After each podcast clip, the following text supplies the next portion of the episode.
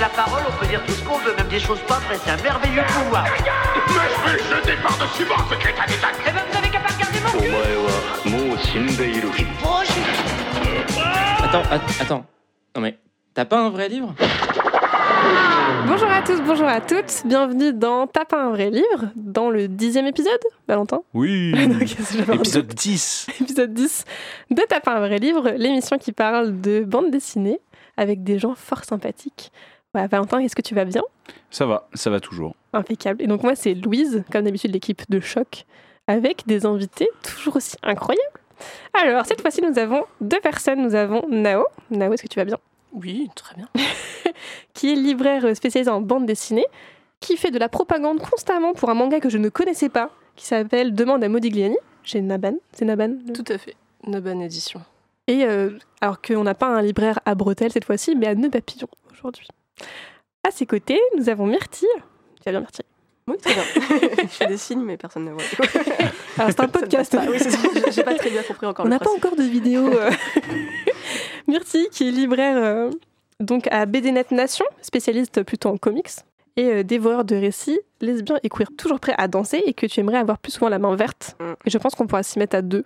Ouais, avec plaisir. Parfait, impeccable dans les projets de 2023. C'est ça. C'est super. Ça Ah. Après Mamie au rallye, euh, notre bande dessinée.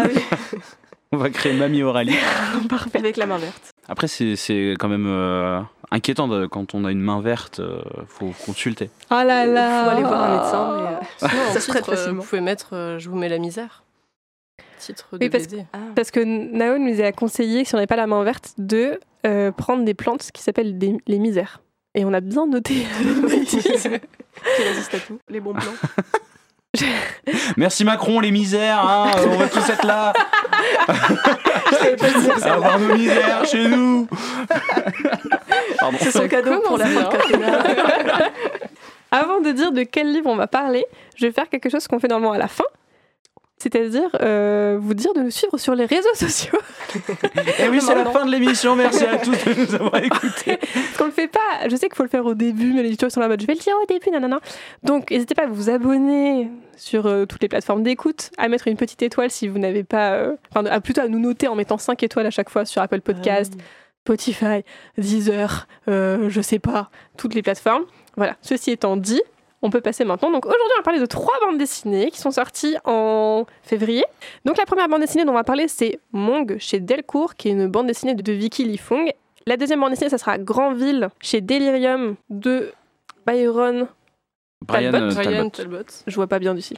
Brian Talbot. Et la troisième bande dessinée, ça sera Environnement toxique de Kate Beaton chez Casterman. Alors, on commence avec Mong de Vicky Lifung chez Delcourt et c'est Valentin qui va nous présenter la BD.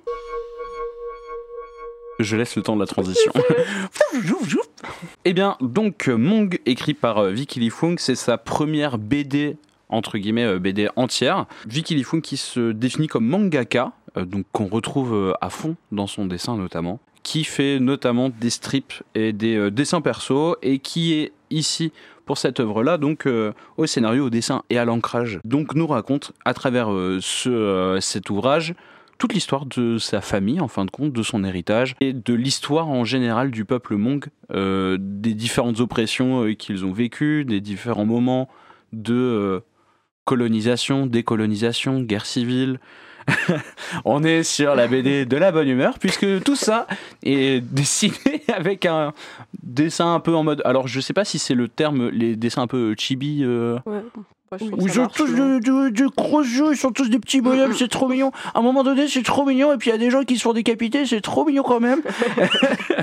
Mais voilà, en gros, à travers cette œuvre, on a toute l'histoire donc de, du peuple Mong. C'est donc un récit aussi qui est autobiographique. Et donc aujourd'hui, euh, Vicky Lifung vit en France, et elle essaie aussi de comprendre à travers tout son travail de préparation de l'ouvrage, en fait, l'histoire de son peuple qui est passé par euh, euh, la Chine, par les montagnes du Vietnam, par le Laos. C'est un peu comme euh, Song, euh, où c'est un plein de conflits un peu difficiles à comprendre sur, sur certains points, donc c'est un peu difficile aussi de euh, tout capter, ou en tout cas de tout pouvoir euh, raconter. Mais sans plus attendre, je vais passer la main à Nao, qui va nous donner son premier avis euh, sur ce livre. Et bah, du coup, moi j'ai pas lu Song, j'ai lu Mong. Et. Transition.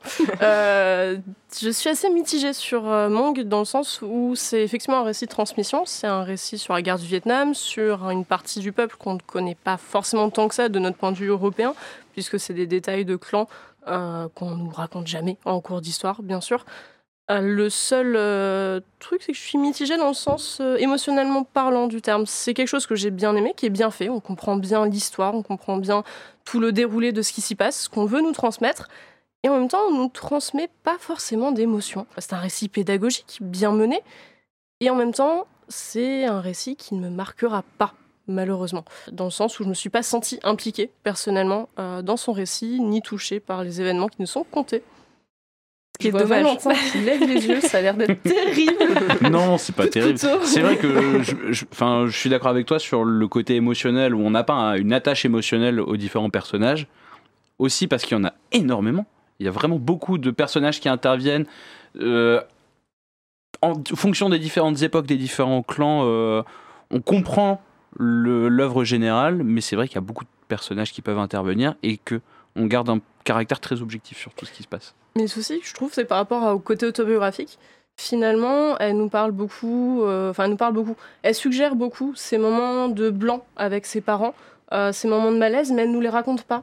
Elle nous raconte pas ce que ça a pu faire d'en parler, de crever l'abcès, ce que elle, ça a pu lui faire ressentir. C'est assez mineur par rapport à tout le reste des événements qui sont euh, beaucoup plus euh, comptés. Et je trouve ça dommage. C'est plus à ce niveau-là que j'attends. Parce qu'effectivement, le fait qu'il y ait beaucoup de personnages, on va pas s'attacher aux personnages euh, des flashbacks, euh, du côté historique, mais j'aurais aimé m'attacher un peu plus au personnage de l'autrice, au personnage de ses parents, à comment ça a été vécu, comment ça a été transmis. Après, même si elle dit qu'elle a pas forcément eu beaucoup d'échanges avec ses parents sur ce sujet-là, et que c'est ce qui l'a poussée à elle-même faire des recherches dessus, mais je pense qu'il aurait manqué un petit truc comme ça pour avoir une meilleure attache euh, émotionnelle euh, au livre. Mm. Et Merci. puis comment ça, elle, ça l'a façonné dans son identité, tout ça, euh, ça peut être vachement intéressant. Et c'est vrai que là, moi, je l'ai pas trop vu, et ça- je, trouve que, je trouve que ça manque un peu. C'est très factuel. Et c'est bien fait. Factuellement, c'est bien fait. Je trouve c'est très clair, malgré tous les événements historiques qu'on ne connaît pas forcément et tous les personnages qui nous sont présentés. C'est assez, assez compréhensible. Je peux le proposer à quelqu'un euh, qui connaît pas non plus tout le conflit de la guerre du Vietnam. Je peux le proposer. Ça peut être compréhensible sans avoir besoin d'avoir une encyclopédie et un livre d'histoire à côté sous la main. Donc c'est réussi dans ce sens-là. Mais c'est quand même dommage de prendre le parti pris de dire que c'est une enfin, de dire que c'est une autobiographie et dès le début de dire bah moi je suis Mong et de prendre le côté très personnel de l'histoire pour au final pas du tout l'exploiter. Ce, Mhm. ce qui est bien parce qu'en même temps moi souvent je- j'entends que les BD très euh, autobiographiques ça fait très pathos, ça va vraiment dans le larmoyant euh, parce que là clairement il y a, il y a moyen de larmoyer. Ah ça Ouais, faire, hein. Et pourtant, on ne l'armoie pas, donc euh, c'est qu'il y a aussi un peu un souci, je trouve. Oui, c'est comme si son histoire, elle Mhm. s'y...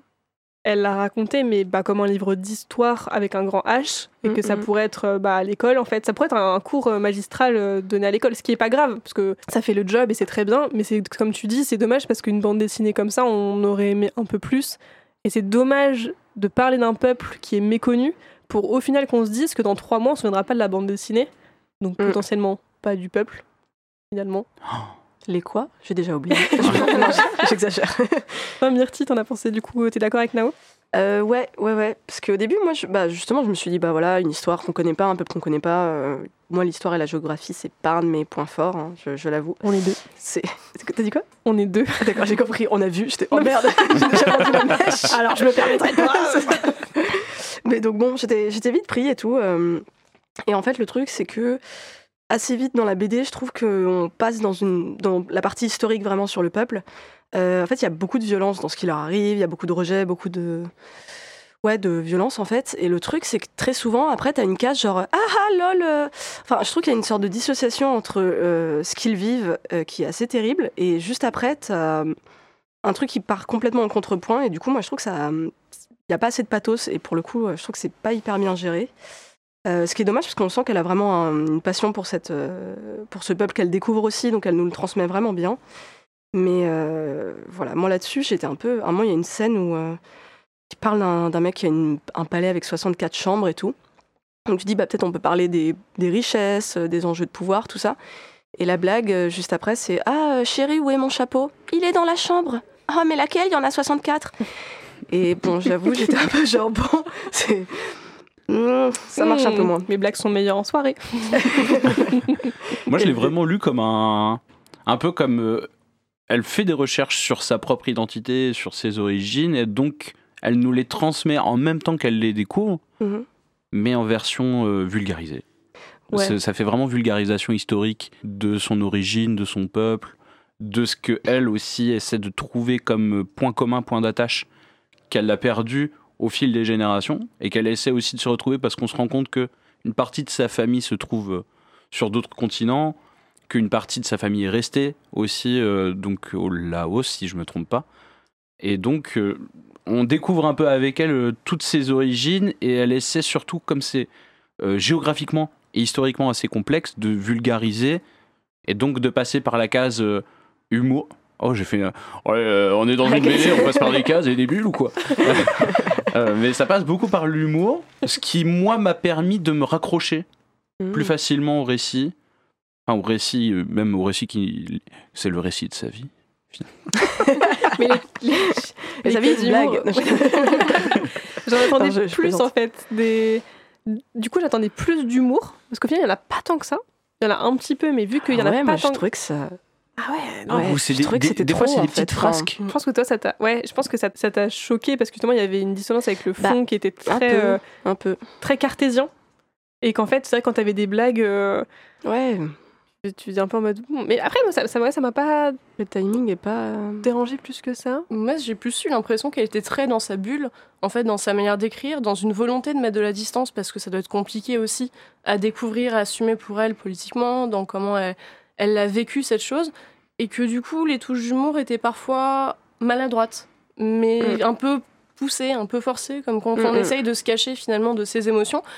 Et j'aurais bien aimé avoir ces émotions qui étaient derrière finalement. C'est plus ça. Et du coup, en même temps, euh, c'est frustrant, quoi. Parce qu'on en veut plus dessus. Et j'aimerais bien une deuxième BD où on en sait un peu plus sur elle et sur, euh, sur son ressenti. mm, mm, Carrément. Bah, J'ai l'impression que ce qui ressort, c'est qu'elle est paumée. Et tout le. On est en train de faire la psychologie. Non, mais vraiment, ce qui ressort. Et ce qui, demandé, la et ce qui est pauvre. dit, non, mais ce qui est dit même, c'est qu'elle est paumée et qu'elle essaie de retrouver, de retracer tout ça. Donc on le retrace ensemble. Mais c'est vrai que des fois il y a un peu trop d'humour. Moi ça m'a beaucoup fait rire, donc euh, ça pas dérangé. Le général français qui est vu comme euh, vraiment le truc euh, classique, euh, super badass, euh, il, il tue des gens avec un doigt et puis il Mais- saute mais- de l'avion, il a pas de parachute, mais Mais c'est pas me grave parce qu'il est c'est trop fort. celui euh, qui est cité dans euh, le- la BD humoristique euh, de, sur la guerre. Il y en a un comme ça. Ah, et je crois que c'est ce opérations. général-là. Ouais. Trop Si, de c'est- mémoire. tu l'as dit, Myrtille, non Petit, théâtre des opérations. Oui, Ah Petit oui. théâtre des opérations, je crois, dans le tome 1. Ok. Je, je me suis demandé si c'était pas lui. Alors, j'avoue que c'est chez Fluide Glacial, donc je n'ai pas lu cette BD. Pareil.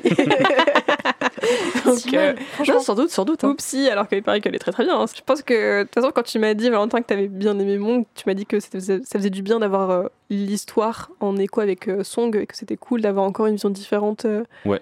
de la guerre du Vietnam, qui malgré tout, moi j'en ai pas lu beaucoup des BD là-dessus. Quoique Mm, Nao, tu me disais que carrément. tu avais lu euh, 40 hommes et 12 fusils. Qui était sur le même sujet. Ouais, Mhm. qui était sur le même sujet, mais qui était plus sur le point de vue de, de, la, de la propagande et de la censure. Et euh, là, on était vraiment sur un récit. Alors, c'était pas autobiographique, mais c'était très historique, très ancré dans, dans les faits.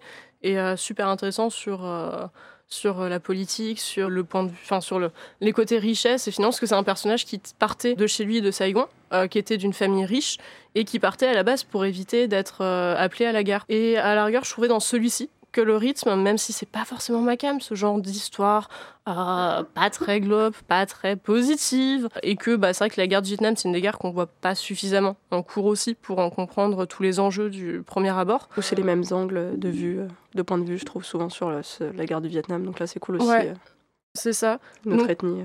C'est vrai que celle-ci, Mong, je pourrais la conseiller sans problème parce que elle raconte bien ces choses-là.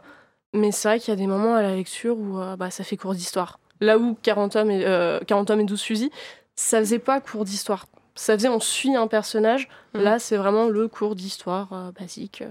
C'est pour ça que tu as bien aimé Valentin. Bah, J'adore l'histoire. Mais moi j'ai bien aimé justement le fait que ça prenne un caractère entre guillemets objectif parce que il y a des gens qui tapent à la caverne des BD. Oh non, ça recommence, ils nous ont Oh retrouvés. Euh, J'aime bien le caractère objectif parce que le, la complexité de ce conflit, c'est que, enfin, de ce qui est raconté, c'est que c'est pas que la guerre du Vietnam. Il y a aussi les guerres au Laos, les guerres civiles, les déportations, les colonisations. Il y a, il y a clairement des moments aussi où on vit le, le moment où elle raconte l'histoire de sa mère qui a traversé le Mhm. fleuve avec sa sœur. Moi j'ai eu un peu de suspense, hein, euh, où ils disent bah, peut-être qu'elle va mourir. Après Bah, je me suis dit bah non, elle, en fait elle existe. con. Elle a eu un enfant. Ce serait con qu'elle meure parce que du coup l'autrice n'existerait pas. C'est ça. La réalité est changée par la BD. Oh non, il y a moins de suspense dans la vie. Mais voilà, c'est bien que ce soit raconté de manière objective parce qu'il y a tellement de détails, tellement de personnages, tellement d'informations qui sont difficiles, je pense, à capter au travers d'une histoire. Moi, je l'ai pas vu comme une BD on suit des personnages, mais vraiment comme euh, raconter un conflit, raconter la vie d'un peuple. Et c'est même ce qui est écrit, hein, sur, le, sur la couverture, c'est l'histoire vraie d'un peuple méconnu. Donc c'est pas le... Le petit sticker euh, de Delcourt. Mais il, il est sur le PDF. Ah, Il n'y a pas le stickers, mais c'est écrit euh, sur le PDF. Ça a bugué, mais ça a marché. et donc, il y a vraiment sur. On raconte l'histoire d'un peuple et pas mon histoire à moi, parce que peut-être que, comme elle, elle est pas. Elle se sent pas non plus à 100% identifiée à ce peuple-là. Peut-être qu'il y a aussi un conflit de. Mais comme dit Nao, j'aurais trouvé ça intéressant qu'elle aille encore plus loin dans ce questionnement d'identité Hmm. et comment est-ce qu'on crée. euh, Enfin, parce qu'elle en parle un petit peu, mais après, je pense que la BD aurait été d'autant plus épaisse. Là, elle est. On met du temps à la lire quand même un petit peu parce qu'elle est pas Ah oui, très oui. épaisse, mais vas-y qu'il y a de l'info. hein. de mais 100, 150 pages à peu près Ouais. de contenu. Et tu, je pense que tu aurais pu rajouter 100 pages pour vraiment étoffer tout le côté intime aux alentours. Mais euh, après, mis à part ça, on n'a pas parlé trop du dessin. T'as dit au début. Moi, j'aimais bien le Ah. dessin. Je trouve que la BD est chouette et que le, son seul défaut, c'est de ne pas être euh, mémorable finalement. Mais elle est très chouette. Je trouve. Enfin, j'ai Oui. passé un bon moment en la, en la lisant. J'étais très contente d'en apprendre plus. Ouais. Après, est-ce que oh là là, Ah. Oh là là. Les grimaces de Myrtille. C'est peut-être quelqu'un de bien, mais. non, Oh. bah, moi, je me, suis, je, me suis un... oh, je me suis un peu forcée à le finir, je vais être honnête. Parce que au début, je trouvais ça vraiment intéressant, justement, euh, l'introduction sur elle, qui elle est, tout ça. Et en fait, au fur et à mesure, moi, elle m'a un peu perdue. Et au niveau du dessin, euh, je trouve que ça marche bien quand elle parle de sa vie personnelle, de sa famille, où il y a ce, voilà, les petits persos chibi, tout ça, un truc un peu contemporain. Mais je- oui, c'est mignon. C'est la Mais je trouve que ça. Mais je trouve que du coup, quand on bascule dans le côté plus historique, où là, du coup, c'est les mêmes personnages, enfin le même type, et voilà, il se passe des choses horribles, et c'est un peu genre ah lol, il a, il a des petits bleus et genre des petits oh non, alors que bon, il se fait frapper parce que c'est un- c'est une communauté euh, censurée, tout ça. Enfin bon. Et je trouve que il y avait le manga Pelelu chez Vega, je crois, qui pareil utilisait des petits personnages très mignons, euh, mais qui faisaient la guerre. Et il y avait des morts, des trucs, des situations horribles de guerre. Et c'était montré, mais euh, là, les personnages, je trouve, euh, Chibi avait un sens parce que ça montrait la violence, mais ça aurait été peut-être trop violent sinon.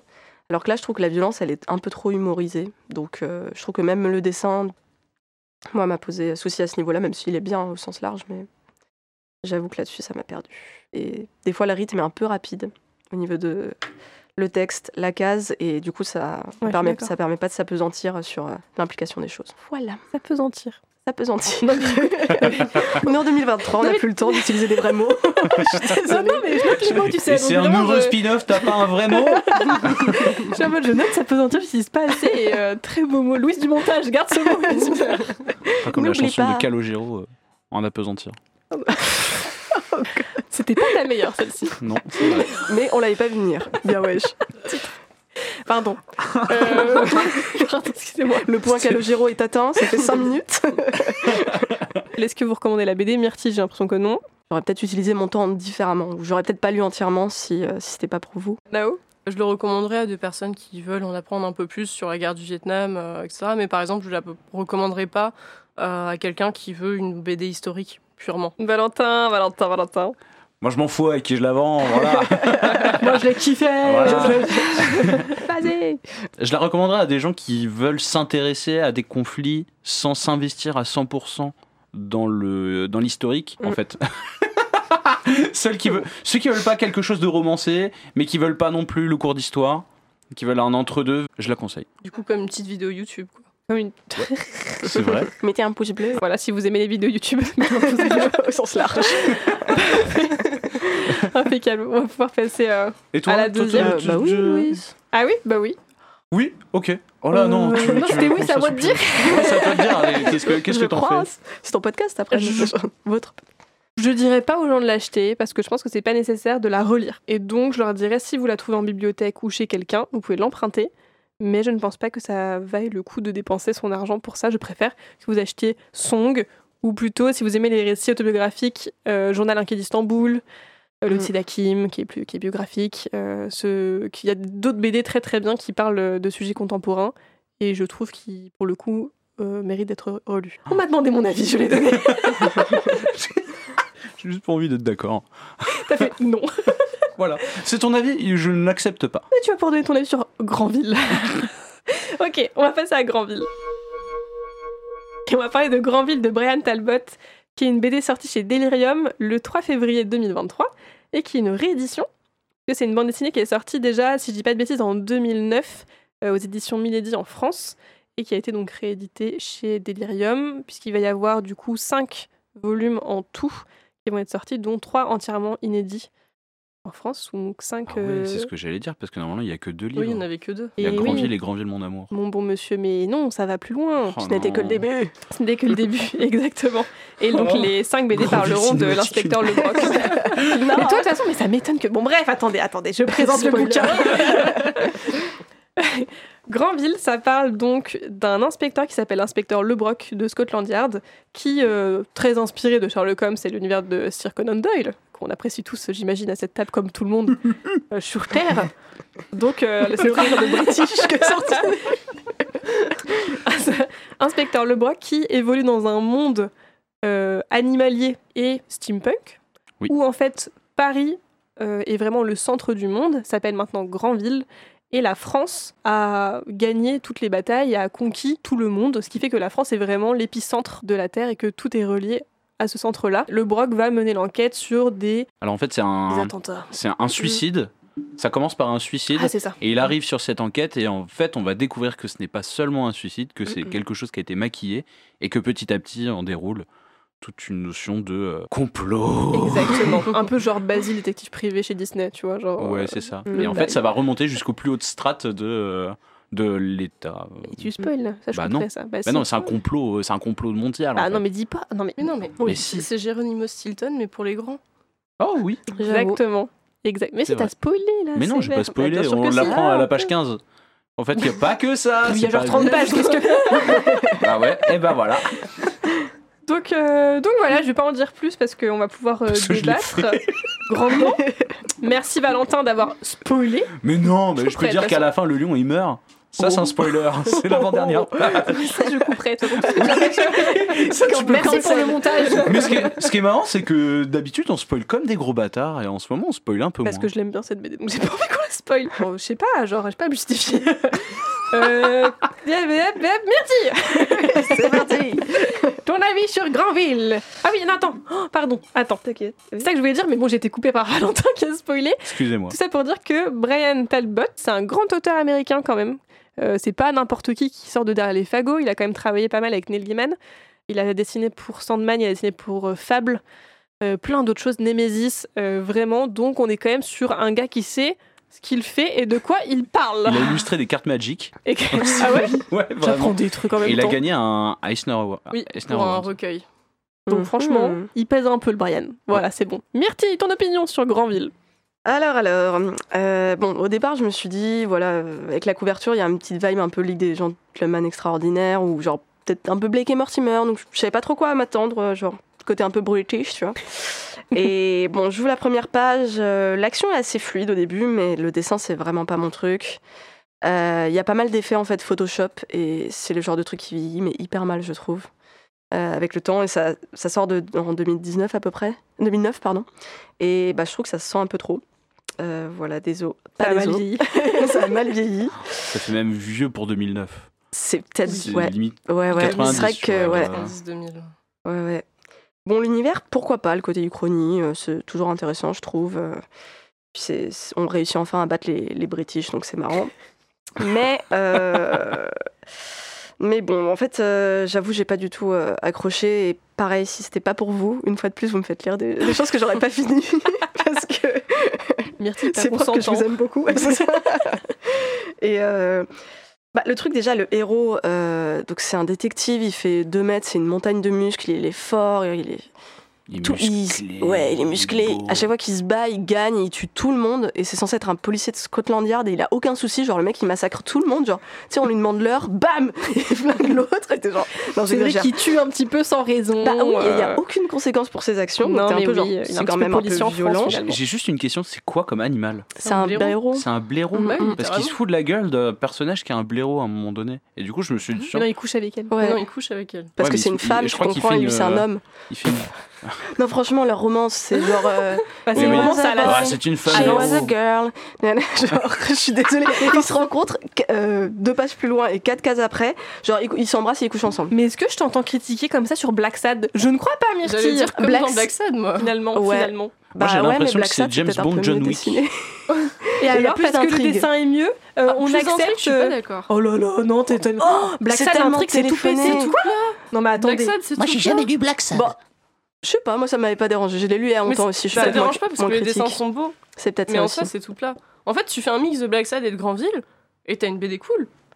En Ouais, termes mais de du rythme. coup, Oui, c'est euh, vrai, il faudrait le dessin de Black Sad avec l'intrigue de Granville. Parce que Ouais, et encore l'intrigue de Black Granville, ça va tellement vite. Il y a un petit côté euh, d'Achille Lamette où genre euh, il défonce tout le monde sur son passage et à la fin il arrive à, à comprendre le truc et genre bah, je trouve que le scénario moi il marche pas trop. Je suis désolée. En même temps, je trouve ça assez Ah, jouissif. Genre, c'est un truc pas prise de tête. Tu le lis, tu te fais un petit délire et puis c'est bon, quoi. Ouais. C'est comme quand tu lis Freak Squill euh, parce que euh, juste euh, c'est Ouais, drôle, un peu con et puis tu suis le truc, ça va vite et tu t'éclates. Ouais, mais t'as des backstories qui font que t'as des personnages qui tu t'attaches, il y a Ça, de l'humour. Alors que de là, il y a rien de tout ça et euh, voilà. Moi, ce, que- ce qui m'a plu dans la BD, en fait, c'est le côté un peu caméo, parce que t'as plein de personnages franco-belges qui sont dedans, un peu euh, disséminés, donc ça, ça me fait toujours un peu rire. Il y a Milou sous crack. Ouais. En mode Voilà. euh, Lotus bleu. Je Et- l'esclave. Ouais. Ouais, que, les, les- que tous les humains de cette BD viennent d'Angoulême. Oui, c'est tellement random. Ça, ça, ça, ça m'a un peu plu, j'avoue. Mais- voilà, ça fait rire.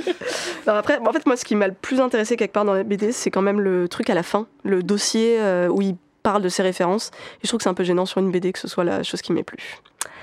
Voilà. Je suis, je suis désolée. Il y a un lâcher de micro Ah, ça- Ils ont l'air chers, donc je vais pas le lâcher. Mais... Non, ils ont que l'air, t'inquiète. Je vais dévisser les pieds et je vais le faire tomber par terre. Voilà. Non, t'en as pensé quoi? Et ben moi je suis très mitigée puisque euh, autant euh, je trouve le rythme assez fun, effectivement une bonne BD délire, lecture plaisir, lecture loisir. Euh, Vous pouvez la ressortir en librairie. Euh, vraiment euh, incroyable. mais euh, mais c'est moche. Enfin, je veux dire, la- en fait, autant les dessins en noir et blanc, ce serait déjà mieux. Oui, on, entend- grave. on dirait des clients, vraiment, genre, euh, oui, c'est moche, mais C'est pas dessiné. mais ça un enfant de 3 ans avec Photoshop, il ferait ça. Moi, j'ai fait la même chose sur Painting. Enfin, vraiment, je suis désolée, mais euh, à un moment, il y a quand même les trois quarts de la BD indépendante en France, c'est quand même assez cheaté les dessins, d'accord? Donc euh, franchement, euh, ça va quoi, genre, il y a plus moche. Enfin, je veux dire, en vrai, Mm. euh, Tintin, genre, euh, c'est pas, euh, c'est kiff kiff bourricot aussi. ça sur la ligne claire, c'est un classe. Et on a, je t'ai coupé, mais le l'argument, euh, c'est t'as- moche. T'as vu Non, ce que ça donne, hein, les dessins de Tintin, ça finit avec Milou sous crack. Donc comme quoi, ça tourne mal. Ça hein. tourne Non, mal. tu vois, moi je vois la couverture, je me dis, ah, en noir et blanc, une ligne claire, assez, Mm, mm. assez brute, un peu fun. Enfin, je me dis, ok, ça peut être bien. Puis j'ouvre le truc, je me dis, mais c'est quoi? Enfin, rien à voir. En fait, l'impression que tu as sur la couverture quand tu regardes comment c'est fait, et quand tu ouvres la première page, t'as un choc, quoi. C'est- Ouais, tu te dis, ouais. mais c'est le même artiste? Enfin, est-ce qu'ils ont pas fait à l'ancienne, c'est un autre artiste qui a illustré la couve? Enfin, je me suis posé des questions, puis après j'ai vu qu'il y avait deux coloristes en plus euh, au cours de l'album. ils étaient pas raccord. Ils étaient, ils étaient pas au courant. Il y en avait un en RTT tout du long. c'est un peu étrange aussi quand Ah, on voit black. ça. Et, euh, et après, effectivement, les effets de couleur ont extrêmement mal vieilli euh, au niveau de l'ambiance. Euh, la ligne en elle-même, les dessins en eux-mêmes sont critiquables, mais fonctionnent bien en fait. Euh, Ça je veux dire, marcher. ça passe. En noir et blanc, j'aurais plus apprécié personnellement. Euh, en soi, ça fonctionne. Et euh, à la rigueur, moi, ce qui me manquait, c'était un peu plus de background au niveau de l'univers, finalement, Mhm. qui était l'univers et les personnages, euh, qui sont intéressants de ce qu'on en aperçoit. Et en plus, dont on voit les inspirations à chaque fois au niveau euh, des notes par rapport à rien que les espèces de roulettes dans la première course-poursuite qu'ils ont au pied, de voir comment il s'est inspiré d'une invention réelle. En fait, on sent qu'il y a plein de choses derrière Mm, mm. et on les voit pas tant que ça si on s'arrête juste à l'album, que je trouve sympa, mais pareil, puis pas, pas plaisant pour le coup, parce que j'irai pas le relire, les dessins, ils me font trop. Enfin, le- la, la couleur. Pardonnez-moi cette BD là. fait parce que-. On n'a pas lu la même, Louise, en fait. Je sais que c'est moche.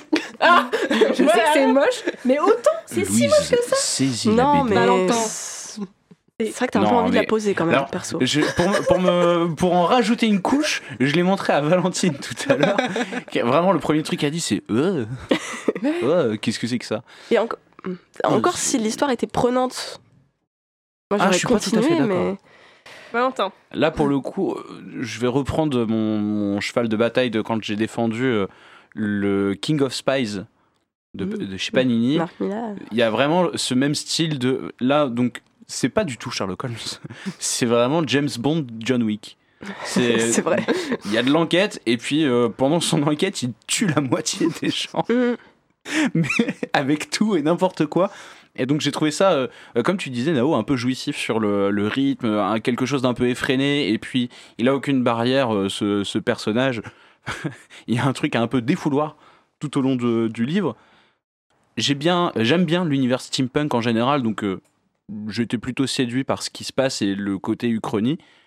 Les clins d'œil euh, à la franco-belge, ou à l'univers en tout cas de la BD franco-belge, je trouve ça. Alors, c'est des clins d'œil et des fois pas tant que ça. C'est vraiment de.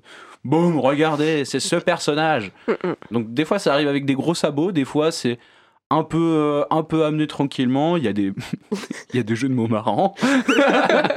les, les personnages, ils ont des noms, c'est des jeux de mots. Alors, ça m'a fait rire aussi. Mais c'est vrai que, bon, on va pas passer euh, 20 000 ans sur le dessin parce qu'on en a déjà assez parlé. Mais après, Mais qui- j'ai du mal, hein, j'ai eu du mal à accrocher. Je l'ai lu, le rythme m'a plu, le scénario m'a plutôt plu, même si, euh, enfin, c'est oh là là, les politiques ils sont des méchants. Oui, on est d'accord. on peut refaire. Moi, je veux le tome 3, c'est la même chose, mais en 2023. Et c'est Macron et Darmanin et tout. euh, bah voilà, c'est la- c'est- Ah là, c'est les mêmes problèmes. C'est c'est contemporain comme Et en comme plus, ça serait BD, pas une chronique. En même temps, est-ce qu'il se comporte pas un peu comme un Batman, ce personnage je, veux un, je veux un Granville, The White Knight. Il y a Jean-Marie Lapin et c'est un, un ministre d'extrême droite. Mais non. Si, Mais si. Jean-Marie Lapin, c'est le premier ministre. Est-ce que t'as vraiment lu la BD Mais moi, je découvre des trucs. J'ai découvert, par exemple, pour Speedball, que le premier chapitre, ça s'appelait Euh, euh, baseball. Baseball. J'avais pas compris, moi, blague. un Enfin, jeu de mots pas entre baise et ball. Mais, du coup, j'avais- Mm. mais après, tu vois, tu dis c'est gros sabots, les références, mais après, c'est destiné à un public euh, anglais ou américain. Il est anglais ou il est américain, lui? Je sais plus. Il est anglais, je crois. Ouais, je crois. Ah ouais, et on, sort Oui. le, on sent l'humour euh, l'humour britannique. euh. Mais tu vois, c'est c'est ça qui est agréable, je trouve, et qu'en Mm. plus, ben oui, très bien, il y a Bécassine, euh, il y a euh, vraiment plein de références, et que pour nous, ça paraît évident, mais en même temps, tu as un lecteur anglais, pas si évident que ça, si on fait des références, c'est bien d'avoir euh, que ce Ouais, soit un petit peu mis en grand. euh. Tu vois, le, enfin, le lecteur anglais, la blague sur Angoulême, pff, il l'a pas. Je ne pense pas. Après, je dis pas que les Anglais que sont les bêtes. Anglais vont le En même temps, il y a le Brexit, donc. Ouais, il a cassé le Brexit ce, avec ce livre aussi. Oui, en plus, mais elle, elle réinvente pas le genre, mais je trouve que dans le genre de la BD polar, elle est quand même très agréable à lire, elle est très jouissive, et justement parce que le dessin est moche, moi j'avais aucune attente, et j'ai passé un super moment. Moi je trouve que oui, elle réinvente pas le genre, mais du coup elle se réapproprie tous les codes du polar classique, le fait que justement, euh, oui, euh, bon bah c'est un complot bien plus grand, oui, euh, justement c'est les instances plus hautes, le mec est super fort, il est super balèze dans tout. En même temps, ça contraste un petit peu avec le personnage de Sherlock Holmes qui, dans mon souvenir, est pas forcément très fort physiquement et ne tue pas les gens. Peut-être qu'il a Mhm. voulu s'affranchir de ça. Qu'en même temps, le côté steampunk, je trouve qu'on l'a pas assez, de manière générale. Oui. Mais en Oui. bande dessinée, On l'a beaucoup dans les, dans les armes là et dans l'univers en général. Ils auraient Mm. même pu aller encore C'est- plus par loin. contre, ça c'est dommage parce Une que moi j'aime et beaucoup ces univers-là et ce- c'est vrai que l'univers il n'est pas plus décrit. Après, on peut dire que vu que c'est une série, peut-être que Oui. ça va continuer. Mm, mm. Je trouvais ça assez léger et drôle le fait qu'en plus ouais, les Français prennent la relève, qu'il y ait du racisme anti-anglais. euh, Mm, mm. sur la ah, saleté d'anglais. Euh, En plus, c'est un blaireau, j'ai l'impression que personne n'aime les blaireaux. Il me fait beaucoup rire. moi, je trouve ça vraiment très drôle. Mais franchement, enfin, non, moi j'ai passé un très bon moment. Facile, bon, alors si je mets ma casquette de libraire, facile à conseiller. Oui. Même si, oui, le dessin est pas très beau. Mais en même temps, c'est pas ce que tu lui demandes. Par contre, c'est vrai que vu que le scénariste de Black Sad, je crois, a dit qu'il aimait beaucoup cette bande dessinée, qu'on peut dire bah tu lui présentes euh, le dessinateur et vous faites un truc euh, entre Brian Talbot et euh, c'est Guarnido, hein, le dessinateur de Black Sad. Comme ça, il faut une super bande dessinée et là, la best-seller. On casse c'est- ça là. euh, C'est clairement le type de BD. Je me mets dans, dans vos casquettes euh, de libraire, mais c'est clairement le type de BD où il faut que tu dises à la personne qui va le lire ne t'arrête surtout pas au dessin. C'est pas, c'est pas le dessin qui fait la BD, même si euh, le, le principe d'avoir des images, il faut quand même qu'elles aient une gueule un peu potable. Euh, bah, c'est le, le truc de bon, bah, explore ce truc-là, tu vas voir que le dessin, c'est un peu le- l'exemple de le dessin fait pas la BD, donc teste et puis tu verras. euh, parce qu'il y a des mécanismes qui marchent. Hein. Je Oui. vais pas passer un mauvais moment, mais je vais pas non plus. Non, Oh, mais Je suis plutôt mitigé aussi comme Nao. Euh. comme Nao au début, divertissement, tout ça, tout ça. euh. Lecture plaisir. mais ce qui est, ce qui est peut-être bête, c'est que vu qu'en France, mon impression, et peut-être que vous allez me dire si je me trompe, mais je l'avais déjà plus ou moins dit, qu'on aime bien les beaux dessins, que c'est vraiment très important le dessin. La preuve du fait que Black Sad ait autant marché, alors que en vrai, le scénario, c'est vraiment pas dingue. Oui, mais c'est un détective privé classique, un peu. Bah, comme là. Hein. Bah là, c'est censé être un mec de Scotland Yard et il désingue à tout va euh, en mode euh, bah les couilles, il fait exploser des. des Mais au moins, il se passe Ouais. des trucs, genre vraiment Black vrai. il se passe rien. Et alors, ça a trop Ouais. bien marché. Et du coup, c'est vrai que peut-être que Delirium, c'était pas forcément le bon bail de miser sur un cheval où le dessin est difficilement. blaireau, mais. Un- J'étais Voilà. désolée. Euh, Non, mais oui. Mais moi, moi, j'ai, j'ai vraiment bien aimé la BD. Et quand j'ai vu qu'il y avait 5 volumes, j'ai fait Oh, trop bien, je vais les lire et tout. Je vois que je suis vraiment la seule à cette table. Genre, vraiment, vous allez pas lire la suite. Je pense que je lirai la suite. Je pense que je lirai le 2. Bah non, moi je dirais le après le 2, parce que le 2, comme il avait été écrit au même moment, Ah. euh, je me dis il y aura peut-être les mêmes défauts et finalement s'il y a trois autres volumes qui vont arriver, qui vont être plus réfléchis et bah dix ans plus tard, Oui, c'est Il c'est y ce a que j'avais demandé, possibilité c'est des aussi, nouveaux, c'est pas euh, des trucs qui sont un peu euh, de backstage. C'est en nouveaux. cours d'écriture, etc. Donc Mmh. euh, il y a moyen finalement que les trois autres soient très très bien et qu'il faille dire plus tard à nos clients ne vous arrêtez pas aux deux premiers tomes, prenez Mhm. juste votre petit kiff et ensuite prenez la route pour la suite. En plus, ça Ouais. peut se lire, je pense, carrément indépendamment, puisque clairement, Oui. c'est autoconclusif. Que là, c'est écrit en plus récit complet, en gros, sur la couverture. Ouais. Mais c'est très bien, parce que comme ça, vous envoyez le podcast à Brian Talbot, il écoute, il comprend les retours, et il nous fait trois autres BD on fire. Ouais, il fait ses colorisations lui-même sans Photoshop. Ouais, par et- contre, franchement, je suis désolée, ouais, j'aime beaucoup la BD, mais c'est vrai que c'est. Ouais. Ça va pas, quoi. Ouais, après, l'univers en vrai, il est cool. Je suis un peu, je suis un peu violent, mais. Le gars, il euh, a dessiné Sandman et. Enfin, Fable, et il te fait une BD. Et du où- carte magique. et des cartes. N'oublie pas. Ouais, ça dépend lesquels. Ouais, ça se trouve, c'est vraiment toutes les moches de, de je- Enfin, si je dois le conseiller, c'est pour quelqu'un qui aime bien une franco un peu classique, un peu bourrue, un BD de vieille, enfin pour euh, pour papa, tu vois, genre Ouais, bon, bah, ce sera pas choquant pour cette personne, quoi.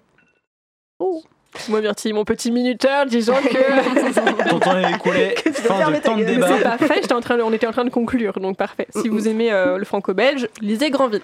Oui, si vous aimez les uchronies, si vous aimez les animaux, si vous aimez Ah oui. le franco-belge du coup, Mm, mm. et si vous aimez le steampunk, par contre si vous aimez le steampunk, vous serez pas 100% euh, ravi parce que c'est un peu frustrant de pas en avoir assez, mais Mais ouais. en tout cas on a un début d'univers euh, vachement intéressant, donc euh, allez-y.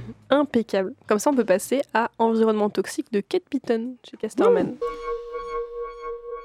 Alors on va parler d'environnement toxique. euh, le dernier livre de Kate Beaton qui sort le 8 mars 2023, édité par Casterman, un livre de plus de 400 pages, donc un beau bousin comme on dit par chez nous,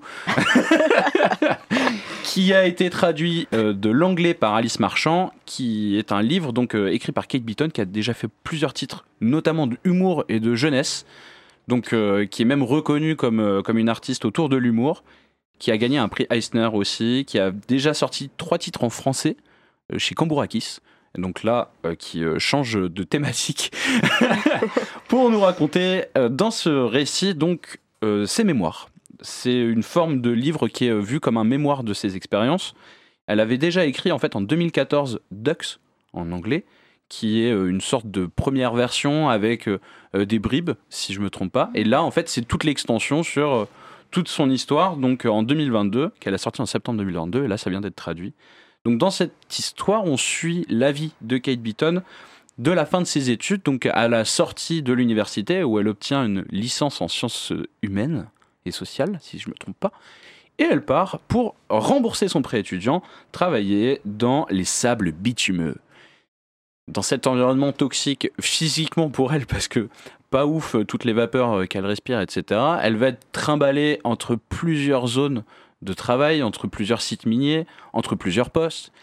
Et en fait, tout au long de cette histoire, on va avoir aussi son, sa perception des choses en tant que femme dans un environnement à 99,8% masculin, où elle va aussi euh, subir euh, des violences euh, sexistes tout, tout au long euh, de, de, son, de son travail. Et donc, j'ai oublié ce que je voulais dire juste après.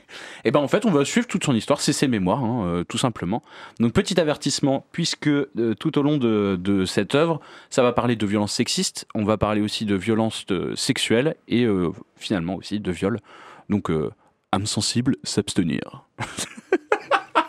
Je vais comment Et avec un rire juste après, vraiment. euh, Parce que c'est vraiment pas gay comme. Non, c'est pas gay du tout. On va dédramatiser un petit peu.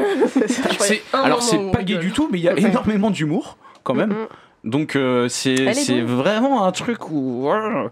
voilà. Et je vais proposer à Louise de nous donner le premier avis. J'avais oublié un peu et j'ai revu sur mon post-it que c'était lancé sur Louise et j'étais très contente. Et boum, les 450 pages. Bah, alors qui te les sont qui sont passés trop vite, je trouve. C'est moi, c'est un immense coup de cœur. Vraiment, j'ai aucune demi-mesure parce que je trouve qu'elle est incroyable. La, alors, je dis de nouveau incroyable. Elle est extraordinaire. Mon père dit que je trouve incroyable sur le. Ah. Elle est fantastique. Exceptionnel. Elle est vraiment euh, Cool. euh, Spectaculaire. cool. Pouce levé.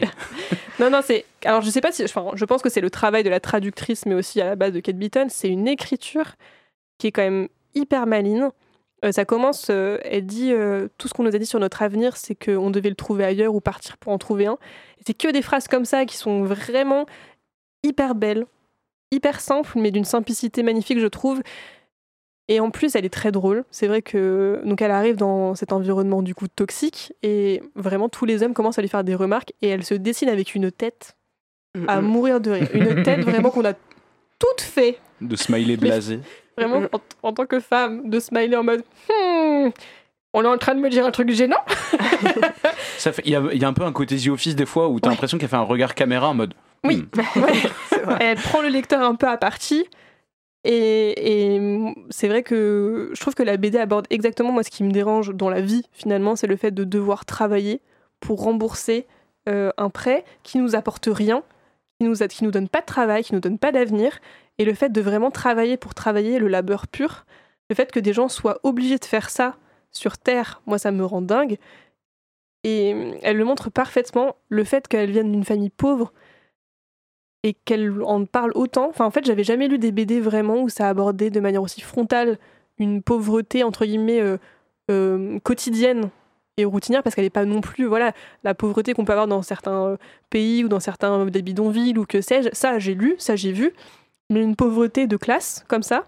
Personnellement, j'en ai pas lu beaucoup et je trouvais ça intéressant de, de voir que bah en fait elle doit quitter toute sa famille et elle doit mettre entre parenthèses sa vie alors qu'elle est jeune pour passer deux ans à rembourser son prêt dans un endroit toxique où elle est tellement malheureuse et, et en même temps elle en fait des BD drôles et en même temps elle découvre sa passion et elle comprend qu'elle veut faire des bandes dessinées. Mais euh, même là quand j'en parle, je suis un- j'ai un peu des frissons parce que je la trouve vraiment incroyable cette bande dessinée, j'invite tout le monde à la lire. Ce qui ne gâche pas mon plaisir d'autant plus, c'est que c'est une amie, c'est une, une personne avec qui elle a travaillé avec Julia Wertz. Elles ont Mhm. travaillé dans le même atelier, ce qui fait que je l'aime Tout s'explique. d'autant plus évidemment. Oui, il y a tout un collectif de femmes euh, autrices euh, autour de Kate Beaton et de Julia Vertz, euh, Je savais pas. trop dont j'ai perdu le nom. Et ben elle le dit dans le musée de mes erreurs. Comment ça Myrtille, tu n'as pas lu le musée de mes erreurs?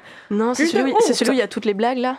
Ouais. Ça, ça s'appelle de Tire sur mon J'ai- doigt, J'aime le bien livre où il y euh, a toutes les blagues. Vertz, mais c'est vrai que celui-là, je crois que j'avais feuilleté, j'étais en mode genre, hum, hum, ouais, pipi caca. bon. Encore des a priori, Mm. encore des a priori. Bah non, j'ai lu Un problème ici avec les blagues pipi euh, caca C'est ma spécialité. Oui. Faut que je rentre chez moi. T'en as pensé quoi, Myrtille, de Environnement Toxique? Euh, j'ai beaucoup aimé. Euh, je trouve ça vraiment hyper bien réussi. Déjà, c'est une autrice que j'aime bien euh, sur ses autres projets et tout. euh, je la suivais un peu. Et, euh, et ce que je trouve vachement bien, c'est retransmettre tout ce milieu. ils disent un moment 50 hommes pour une femme.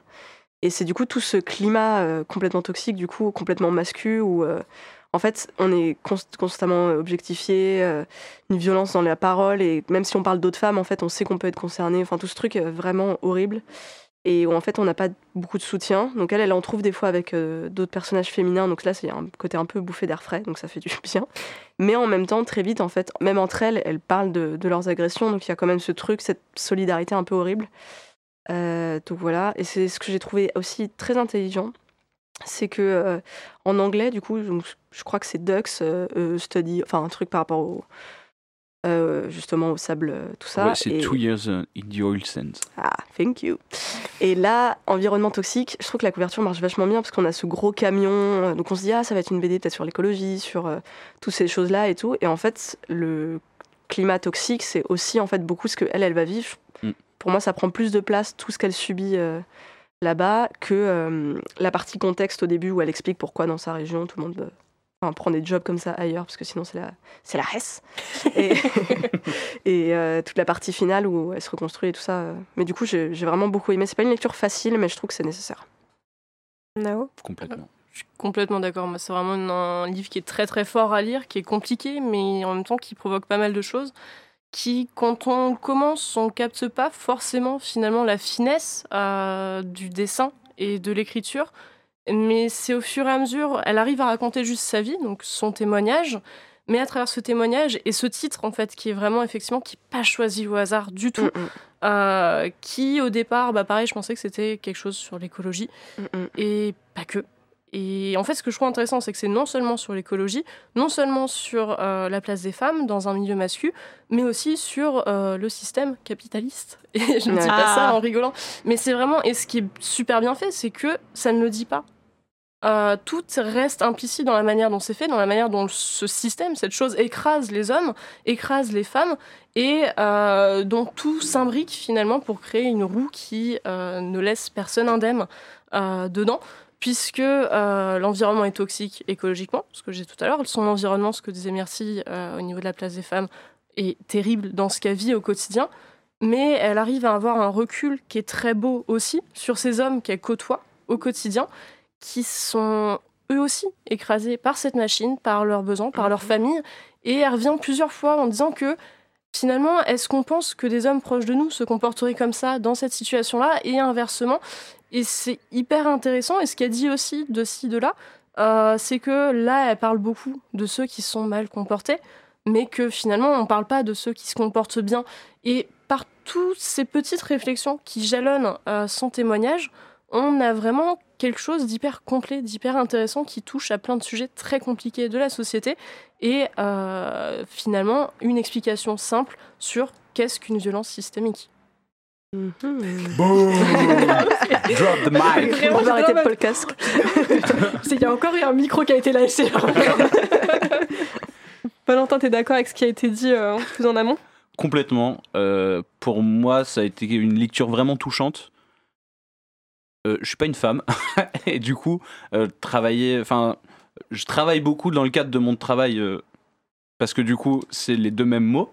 Le terme travail et travail, c'est la même chose. un peu de légèreté ici. Dans le cadre de mon poste, euh, je suis amené à travailler avec des jeunes sur euh, les violences sexistes et sexuelles, à en discuter avec eux, etc. Mais c'est toujours difficile quand on est un homme de parler de sexisme, euh, parce que dans énormément de cas, on n'est pas forcément concerné. Et il y a vraiment quelque chose au travers de cette BD où on vit le sexisme ordinaire au point où au début de allez, le premier tiers du récit, je me suis dit, euh, c'est des gros lourds en fait. Arrêtez de l'appeler poupée, arrêtez de lui faire des remarques, etc. world. Et comme le personnage, exactement comme le personnage, au fur et à mesure, on perd cette attention. On perd le moment où on se dit, euh, oui bon bah, elle l'appelle encore poupée quoi. Enfin, c'est Mm. devenu normal. Et euh, c'est là où le truc marche à 100%, c'est que il y a à côté où on va vivre le sexisme ordinaire, on va le comprendre, on va au début se liguer contre euh, ce qui se passe, et puis finalement, en fait, avec l'habitude, avec les différents lieux, les différents personnages, et tout ce que le personnage va vivre, limite, on va se dire, tout ce qui s'est passé dans le premier tiers de la BD, ben en fait, c'est pas si grave. Parce que, avec tout le reste, va- avec tout ce qu'elle va morfler, en fait, euh, même pour elle, elle y fait même plus attention. Et c'est limite euh, un running gag pour ce personnage. Et bah non, en fait. non, on n'a pas envie. Voilà. En plus, je trouve ça assez fascinant. Il y a un passage où, du coup, avec... il y a sa sœur qui la rejoint à un moment. Et du coup, euh, elle a déjà subi une agression sexuelle. Elle est en mode, bah, en fait, euh, je la fais venir ici alors que c'est un lieu archi, enfin dangereux en fait pour pour elle et moi. Et bon, des années plus tard, à un moment, elles sont toutes les deux dans la rue, je sais plus. Et il y a un mec de la, de la plateforme, enfin du, de ce milieu-là, qui fait Ah, mais, euh, ah, mais on se connaît, vous étiez là-bas et tout, nanan. Ah oui, toi, t'étais. Il parle de la sœur de, de Kate Beaton. Ah, mais toi, t'étais hyper bonne, on avait fait un pari sur euh, lequel avait, allait Oh là coucher avec toi oui. le premier. Et, et elles sont toutes les deux un peu interdites et surprises. Et il y a leurs amis qui font Mais enfin, c'est qui ce mec? Pourquoi vous n'avez pas réagi? C'est marrant aussi de voir que même quand tu sors de ce milieu-là, il y a des mécanismes qui font que la, la stupeur. Stupeur, ça se dit? Oui. je lance des petits regards. et euh, et c'est marrant aussi de voir comment ce système-là laisse des traces en dehors euh, de, ce, de cet endroit. Quoi. Et qu'en fait, tu, tu peux plus, euh, tu veux plus réagir et que tu, ne- tu ne te rends même plus compte, mais qu'en même temps, tu ne, peux, enfin, tu, ne- tu ne peux rien faire. T'es juste euh, ouais, victime d'un quotidien euh, qui, t'es pas Mm, mm. responsable. C'est Ouais. ça, c'est le même l'un des premiers trucs que dit la sœur quand elle rejoint euh, Kate Beaton, c'est bah, de toute façon, c'est pas grave, j'ai bossé dans un bar, donc je sais déjà Mm, mm. ce qui va m'arriver. Ne t'inquiète pas, ça va bien se passer, Ouais. j'ai déjà l'habitude. Mm. Donc finalement, même pour sa sœur, c'est plus si grave parce qu'elle sait ce que, enfin, elle sait que de toute façon, par principe, ça va arriver. Et c'est limite ça qui est le plus désolant, c'est que c'est juste une fatalité et on passe, euh, on passe avec. Mais je voulais revenir sur le, le livre en tant que, que soi. Déjà, il est tout petit. Voilà. Il est, enfin, c'est un gros pavé, mais en termes de taille de- d'ouvrage, il est vraiment petit. Il fait euh, la taille, bah, par exemple, la- quasiment la même taille que Mong. Qu'un roman, Euh, en fait. ouais, c'est- vraiment devait donner une roman. référence pour euh, auditeurs auditrices, c'est un roman. Un grand Et, comme, euh, comme le personnage, on se sent dans beaucoup de situations, notamment dans les scènes de manutention, où elle travaille dans l'entrepôt, etc. C'est plein de petites cases qui sont très fermées. On Mhm. voit juste le personnage. Et enfin, c'est un- vraiment un truc que j'observais, c'est que c'est très fermé tout ce qui se passe. Et les seuls moments où, euh, en fait, nous on prend l'air dans le livre, c'est dans les pleines pages, les pleines doubles pages où on voit le complexe et c'est super détaillé. On dit, boum, c'est ce nouveau lieu. Et là, on voit tout le complexe, c'est super détaillé, c'est géant. Ou quand le personnage est à l'extérieur de, de son environnement, justement, quand elle est avec d'autres femmes, quand euh, elle est en dehors de la zone de mine, où là, on voit un peu de paysage. Ou alors, quand on voit les énormes machines. Quand on voit l'énorme camion, il y a vraiment euh, quasiment une pleine page aussi où c'est juste le camion à côté du petit personnage. Et c'est les seuls moments où le, le gaufrier, en fait, euh, s'étend. Donc le- le- la répartition des cases se fait de, de manière que nous aussi, on respire, en fait, euh, à travers la lecture. Et ça, c'est super intéressant. Tant ce qu'on respire à chaque fois, c'est quand même quelque chose de très, très industriel, très toxique. Ouais. Et ça nous inclut, nous lecteurs, je trouve, dans ce monde-là aussi, euh, de l'extérieur, de se dire, ok, là, on est très focus sur un témoignage, on voit le truc, puis d'un coup, quand on sort, finalement, on sort pas non plus prendre l'air, je trouve. Mm. C'est, on est quand même aussi ramené à la réalité dans ce moment-là que, ah ouais, ok, c'est pas juste en fait le petit personnage qu'on voit dans sa case, petit carré, mais on est aussi dans ce monde-là. C'est comme pour nous rappeler, ouais, en fait, ça, euh, ça se passe ici, là et maintenant, encore potentiellement. Et c'est pas juste euh, fini parce que la personne nous- qu'on voit dans sa petite case nous en parle. Je trouve qu'elle Ouais. arrive aussi à étendre de manière très simple, par ces procédés-là, euh, l'inclusion du lecteur. euh, de même qu'on utilisait tout à l'heure de manière très juste les petits regards caméra.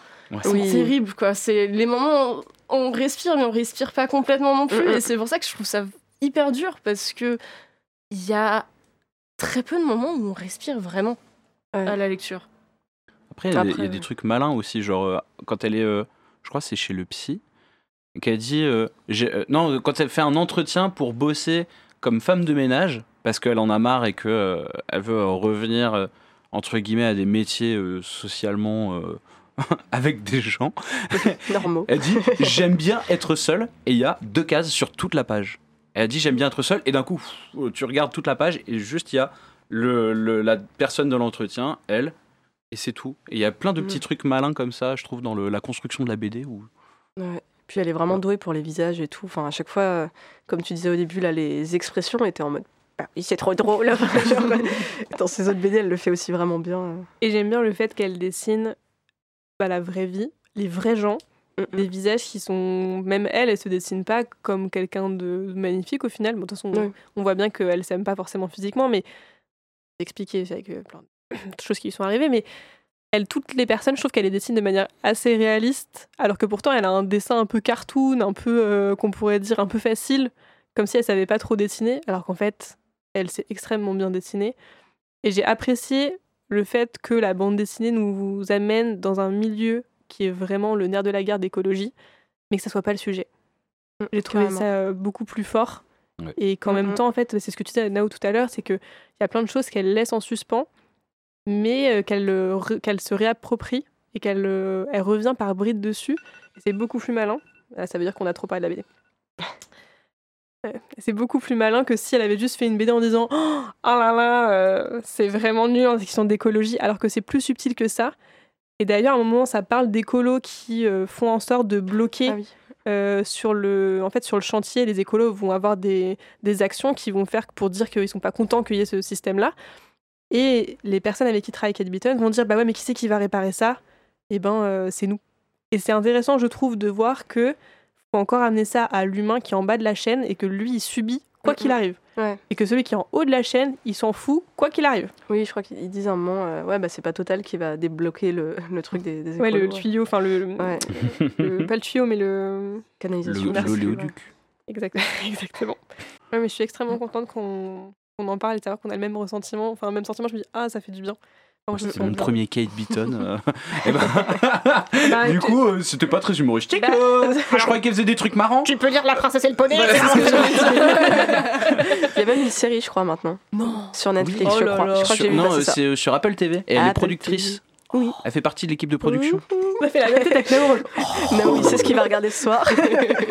Et moi aussi, je veux ça. oui. Est-ce qu'on va passer aux recommandations culturelles, si euh, ça va Non. tout le monde? T'as posé une question, je, je fais chier le monde. Oui. Alors, de traduction. Est-ce que, euh, Valentin, ça te va de commencer? Oui, Ta recommandation culturelle? J'avais prévu une recommandation culturelle, mais on me l'a chippé. Donc j'ai changé, c'est pas grave. Tu dis pas ça à chaque épisode. Genre, genre gris, non? Gris, peut-être? Non, pas euh, gris, je voulais. Qu'est-ce que tu voulais euh, Non, il y a des recommandations où je suis là, genre, let's go Hmm.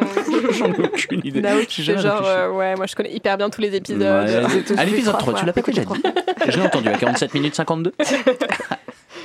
Donc moi je voulais recommander pour euh, faire quelque chose de nouveau un TikToker.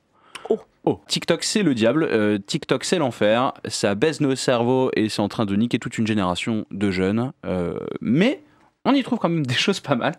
Euh, je recommande un mec qui s'appelle Vinyl 3000. Voilà, ça n'a rien du tout à voir avec ce qu'on voit sur TikTok. Mais en gros, Vinyle 3000 Vinyle 3000 Bonjour, bienvenue. vraiment le nom. Je suis désolé, mais le nom vraiment euh, vieux pop-up store là. euh, Mm. Bref, c'est trop intéressant. Le gars a une culture musicale de fou. Il a une vitrine de vinyle, euh, enfin vraiment une, une vinylothèque, je sais pas si ça se dit, mais qui est gigantissime. Et en fait, sur chaque TikTok, il va conseiller une musique en fonction d'une ambiance, d'un moment, et on écoute avec lui aussi le morceau. Et grâce à lui, je me suis fait une méga playlist. C'est ma petite playlist, euh, il y a beaucoup, c'est ma petite playlist d'ambiance du dimanche. Euh, c'est vraiment super intéressant. Et en plus, il analyse les musiques, il analyse le rythme, pas seulement les paroles, mais il analyse le rythme, les instruments, les choix qui sont faits au niveau artistique, qui sont aussi euh, super intéressants et euh, pas du tout mainstream dans les choix. Donc ça veut pas du tout du- que des trucs de grand public. Par exemple, il a, il m'a fait redécouvrir le dernier album de Bruno Mars, Mhm. qui a un style un peu années 80, etc., euh, romantique là. Ah, Et euh, il, il propose une petite analyse sur notamment le choix des instruments, pourquoi, pourquoi ceci, pourquoi cela. Et c'est super intéressant. Donc vraiment, je recommande cette personne. Et je suis même triste que ce soit sur TikTok finalement, et pas euh, sur des vidéos YouTube ou, ou un, autre, euh, un autre médium. Mais voilà, c'est Vinyl 3000 sur TikTok. Impeccable. Vraiment, euh, alors que moi, vraiment pas du tout TikTok. Sur mon limite mon 3310 Nokia là, tu sais, je peux- Ce serait compliqué. c'est compliqué, mais tu Moi, c'est pour, le- c'est pour le travail. C'est pour le, c'est pour le travail le C'est pour le TikTok. travail. Je, je vais beaucoup sur TikTok pour le travail. Pour voir les dernières trends et pouvoir en parler avec les jeunes. Hmm. Qu'est-ce que t'es Malin. professionnel, Malin, malin. ouais. C'est pour le travail, alors c'est vraiment. euh, ça, ça te prend 3 heures par jour, oui, mais c'est pour ça. Nao, ta recommandation? Euh, ben, moi, j'ai été sérieux jusque-là et je vais rester plutôt sérieux puisque je vais vous parler de Interdit aux chiens et aux Italiens, qui est un film en stop motion d'une heure 10 qui est sorti le 25 janvier. Euh, ça a été réalisé par un studio français qui s'appelle Foliascope, qui, euh, Folioscope, pardon, qui se situe en Ardèche. C'est un tout petit film, toute petite réalisation, puisque euh, le personnage principal est, euh, doublé par Alain Huguetto, qui est le réalisateur du film, et il y a une autre doubleuse qui est l'autre personnage. L'idée ici, on est aussi sur un récit de transmission, sur un récit de guerre, de déportation, puisqu'on y suit un jeune homme qui a grandi au début à Uguetara, qui se situe dans le nord de l'Italie, dans les Alpes, qui va devoir partir en France pour reconstruire sa vie.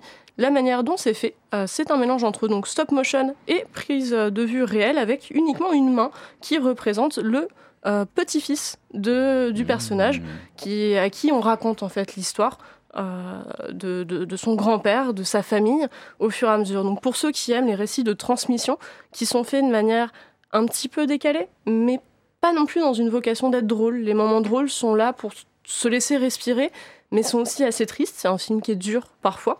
euh, au niveau du- de la vie, ça parle de fascisme et ça peut parler à toutes les personnes qui ont pu aimer, si je reviens sur les BD, euh, Retour à l'Éden récemment de Paco Roca ou encore Le poids des héros, même si l'histoire de transmission est faite de manière assez différente.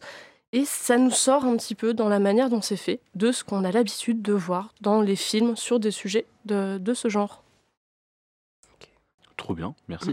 Tu peux rappeler le nom, s'il te plaît? Euh, c'est Interdit aux chiens et aux Italiens de Alain Huguetto et Alexis Galmo. Je suis désolée, Nao, à chaque fois, c'est vrai que je fais un blanc parce qu'en fait, je t'écoute et du coup, je me dis, ah, qu'est-ce C'est pour ça que je suis en mode, euh, Silence de je suis en respect. mode continu. hein, Quelle- euh, quelle narration. Je t'écoute, euh, pas de problème. Audiobook par Nao. Je m'en suis Merci. euh, Ta recommandation, merci. Euh, moi, ça va être un comics du coup. Euh, c'est The Nice House on the Lake par euh, James Tignon et Alvaro Martinez au dessin. Euh, James Tignon, c'est un scénariste que j'aime beaucoup. Il a fait euh, The Woods, qui est une série peu connue en France. C'est en 4 tomes chez Ankama, c'est trop bien. Euh, il a fait Something is Killing the Children, pareil. euh, Enfin, c'est en cours, mais c'est tr- c'est très bien alors que l'histoire est assez basique, mais il réussit à Mm. rendre ça vachement intéressant. Et Department of Truth, euh, qui est un bijou de. Enfin, faut le lire, c'est très intéressant sur l'Amérique. Enfin bon, bref. Mais The Nice House on the Lake, en fait, on suit 10 personnes qui sont invitées par Walter, qui est, qui est un homme assez, un peu secret. euh, et donc, du coup, là, il va ré- réunir des amis du collège, du lycée, de la fac, enfin, plein de péri- périodes différentes de sa vie. Et euh, il, a une maison euh, assez dingue d'architecte, un truc incroyable. Si t'es pas riche, tu, tu, mettras jamais le pied dedans. Et on lui prête, donc voilà, il les invite. euh, donc ils, arrivent là. Euh, ça se passe plutôt bien. Il y en a qui ont des petites histoires euh, dans le passé, mais bon.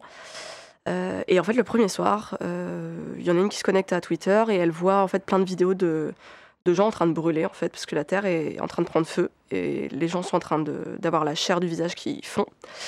Donc voilà, comment vous dire que l'ambiance Le monde en dans prend- 5 ans Voilà, c'est ça, 4 l'idée. degrés de plus. on- Mais euh, donc, stupeur. Euh, Le retour de la stupeur c'est le mot du jour, je suis désolée. Je gagne 10 centimes à chaque fois. Non, et du coup, euh, donc évidemment panique. Et très vite, en fait, on comprend que c'est Walter euh, qui, fait, qui est en cause de lui et d'autres personnes de ce qui est en train de se passer dans le monde de la fin du monde. Et en fait, la question, c'est déjà qui il est ou qu'est-ce qu'il est. Et aussi, en fait, pourquoi est-ce qu'il les a choisis eux? Euh, Qu'est-ce qui les attend dans cette maison euh, bah, pour peut-être l'éternité, on ne sait pas trop. Et ce qui est vachement bien, c'est qu'en fait, chaque chapitre, euh, c'est un personnage différent qui donne son point de vue. Et au fur et à mesure, on a vraiment une vue d'ensemble sur les rapports entre, entre eux de manière humaine, romantique, toutes les histoires de manipulation, et aussi qui est ce Walter. Et c'est assez fascinant humainement, en fait, ce qu'ils arrivent à retranscrire. Et évidemment, bah, la question de la survie, euh, du complexe du survivant et, et de la maison. Moi, c'est une lecture là qui m'a vraiment électrisée. Euh, Ça fait un moment, enfin, je lis beaucoup de BD du coup avec le métier, et je je lis des trucs très bien, mais là, franchement, j'étais en mode ah ouais, en fait, euh, j'ai pas envie de sortir, j'ai envie de continuer de le lire sur internet et, et d'aller jusqu'au bout, et c'est vraiment euh, trop bien. Donc, euh, et c'est hyper court en plus, donc euh, petit bonus. Ouais. Voilà. Euh, C'était donc ta recommandation. Tu l'as répété le nom de la BD The Nice House on the Lake chez Urban.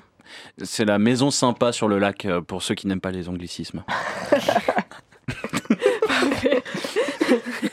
Ma recommandation culturelle, c'est euh, une chanteuse.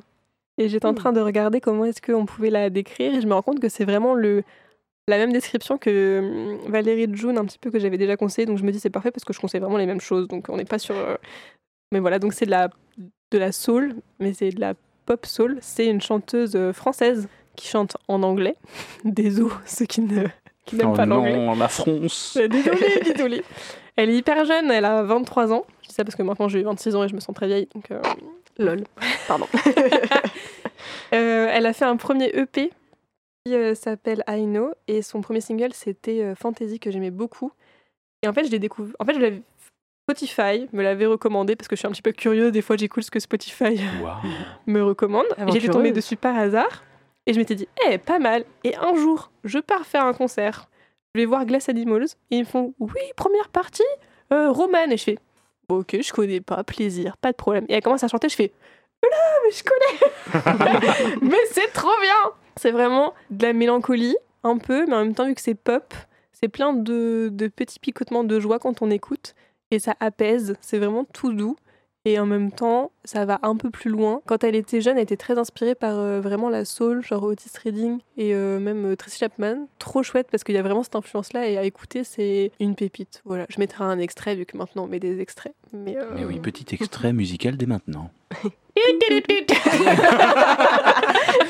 J'adore.